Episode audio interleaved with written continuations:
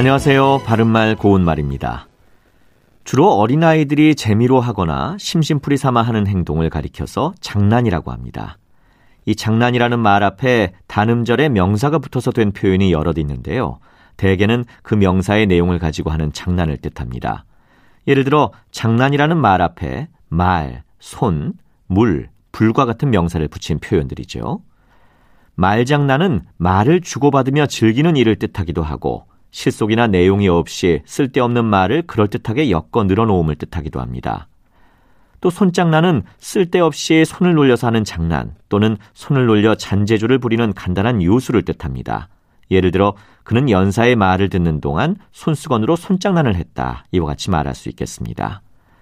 그리고 물장난은 물을 가지고 장난을 하며 놈 또는 물에서 하는 장난이란 뜻도 있고 큰 물이 져서 일어나는 재앙이라는 뜻도 있습니다.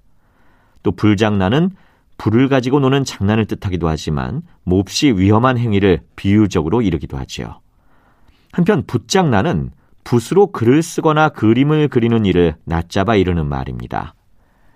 오늘 말씀드린 여러 표현 중에는 두 번째 음절의 발음이 장으로 나는 것도 있었고 짱으로 나는 것도 있었는데 말장난, 물장난, 불장난은 모두 장으로 발음하고 손장난, 붓장난은 모두 짱으로 발음한다는 것도 함께 기억해 두시기 바랍니다.